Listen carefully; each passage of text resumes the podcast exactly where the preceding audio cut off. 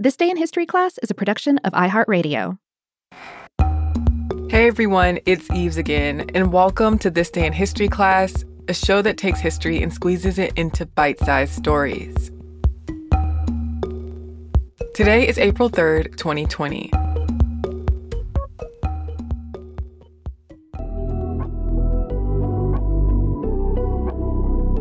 The day was April 3rd, 1948.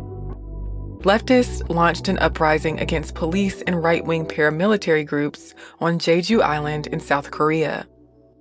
The uprising lasted until May of 1949. Its suppression resulted in the death of an estimated 30,000 people, many of them killed by police, soldiers, and anti communists. That was around 10% of the island's population. The uprising is also known as the April 3rd incident. In August of 1945, the Japanese surrendered to Allied forces in World War II. That ended the Japanese occupation of Korea, which had begun in 1910. Korea was then divided at the 38th parallel, with the Soviets in the north and the Americans in the south. The island of Jeju was controlled by the United States Army military government in Korea. Though there was a lot of unrest on mainland Korea, the island of Jeju was geographically and politically isolated. During the first year of American occupation, the situation on Jeju remained relatively peaceful. The Jeju People's Committee gained a lot of support across the island. But in 1946, Jeju was incorporated as a separate province of US backed South Korea. This led to more rightist administrators and police being on the island. Late that year, the Workers' Party of South Korea, a communist party, won control of the Jeju People's Committee. An uprising in the southern provinces of the Korean mainland were blamed on communists and contributed to more anti left tension on Jeju.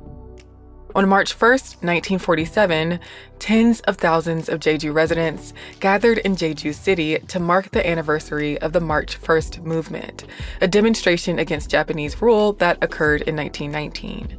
The residents also opposed increased taxation, the dissolution of the People's Committee, and police brutality. Police fired into the crowd, killing six people and wounding others. Many people in the Workers' Party were arrested during the demonstrations. There were a series of strikes in response to the shootings. Following this incident, tensions grew between the right and the left on Jeju. In November of 1947, the United Nations adopted a resolution calling for elections in the southern part of Korea. The elections were set to take place on May 10, 1948. They would affirm the division of the Korean peninsula between the communist north and capitalist south.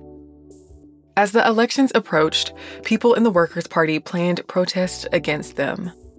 On April 3, 1948, people from the Workers' Party, alongside other communist supporters, attacked police stations on Jeju, killed police officers, and destroyed polling centers. The reasoning behind the uprising has been debated. The commander of the police forces attempted to negotiate with guerrilla leaders, but they could not come to a peaceful resolution. The fighting continued, disrupting the May 10th elections. The Republic of Korea, also known as South Korea, was established in August of 1948. By October, the South Korean government was ramping up efforts to squash the uprising. Martial law was declared, and the campaign against rebel forces turned brutally violent. Tens of thousands of people were killed in the uprising and its aftermath, and thousands more fled the island. The uprising was effectively suppressed by May of 1949, though sporadic fighting continued over the next several years. The Korean War began in June of 1950 when North Korea invaded South Korea. The existence of the Jeju Uprising and any investigations into it were suppressed in South Korea in the decades after it happened. The United States' role in the suppression of the uprising has been the subject of a lot of debate. The South Korean police apologized for the massacre for the first time in 2019. I'm Eves Jeffcoat, and hopefully you know a little more about history today than you did yesterday. You can give us a shout or a share on social media at TDIHC Podcast. And you can also send us an email at thisday at iHeartMedia.com.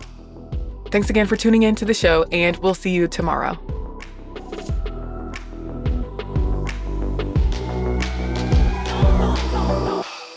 For more podcasts from iHeartRadio, visit the iHeartRadio app, Apple Podcasts, or wherever you listen to your favorite shows.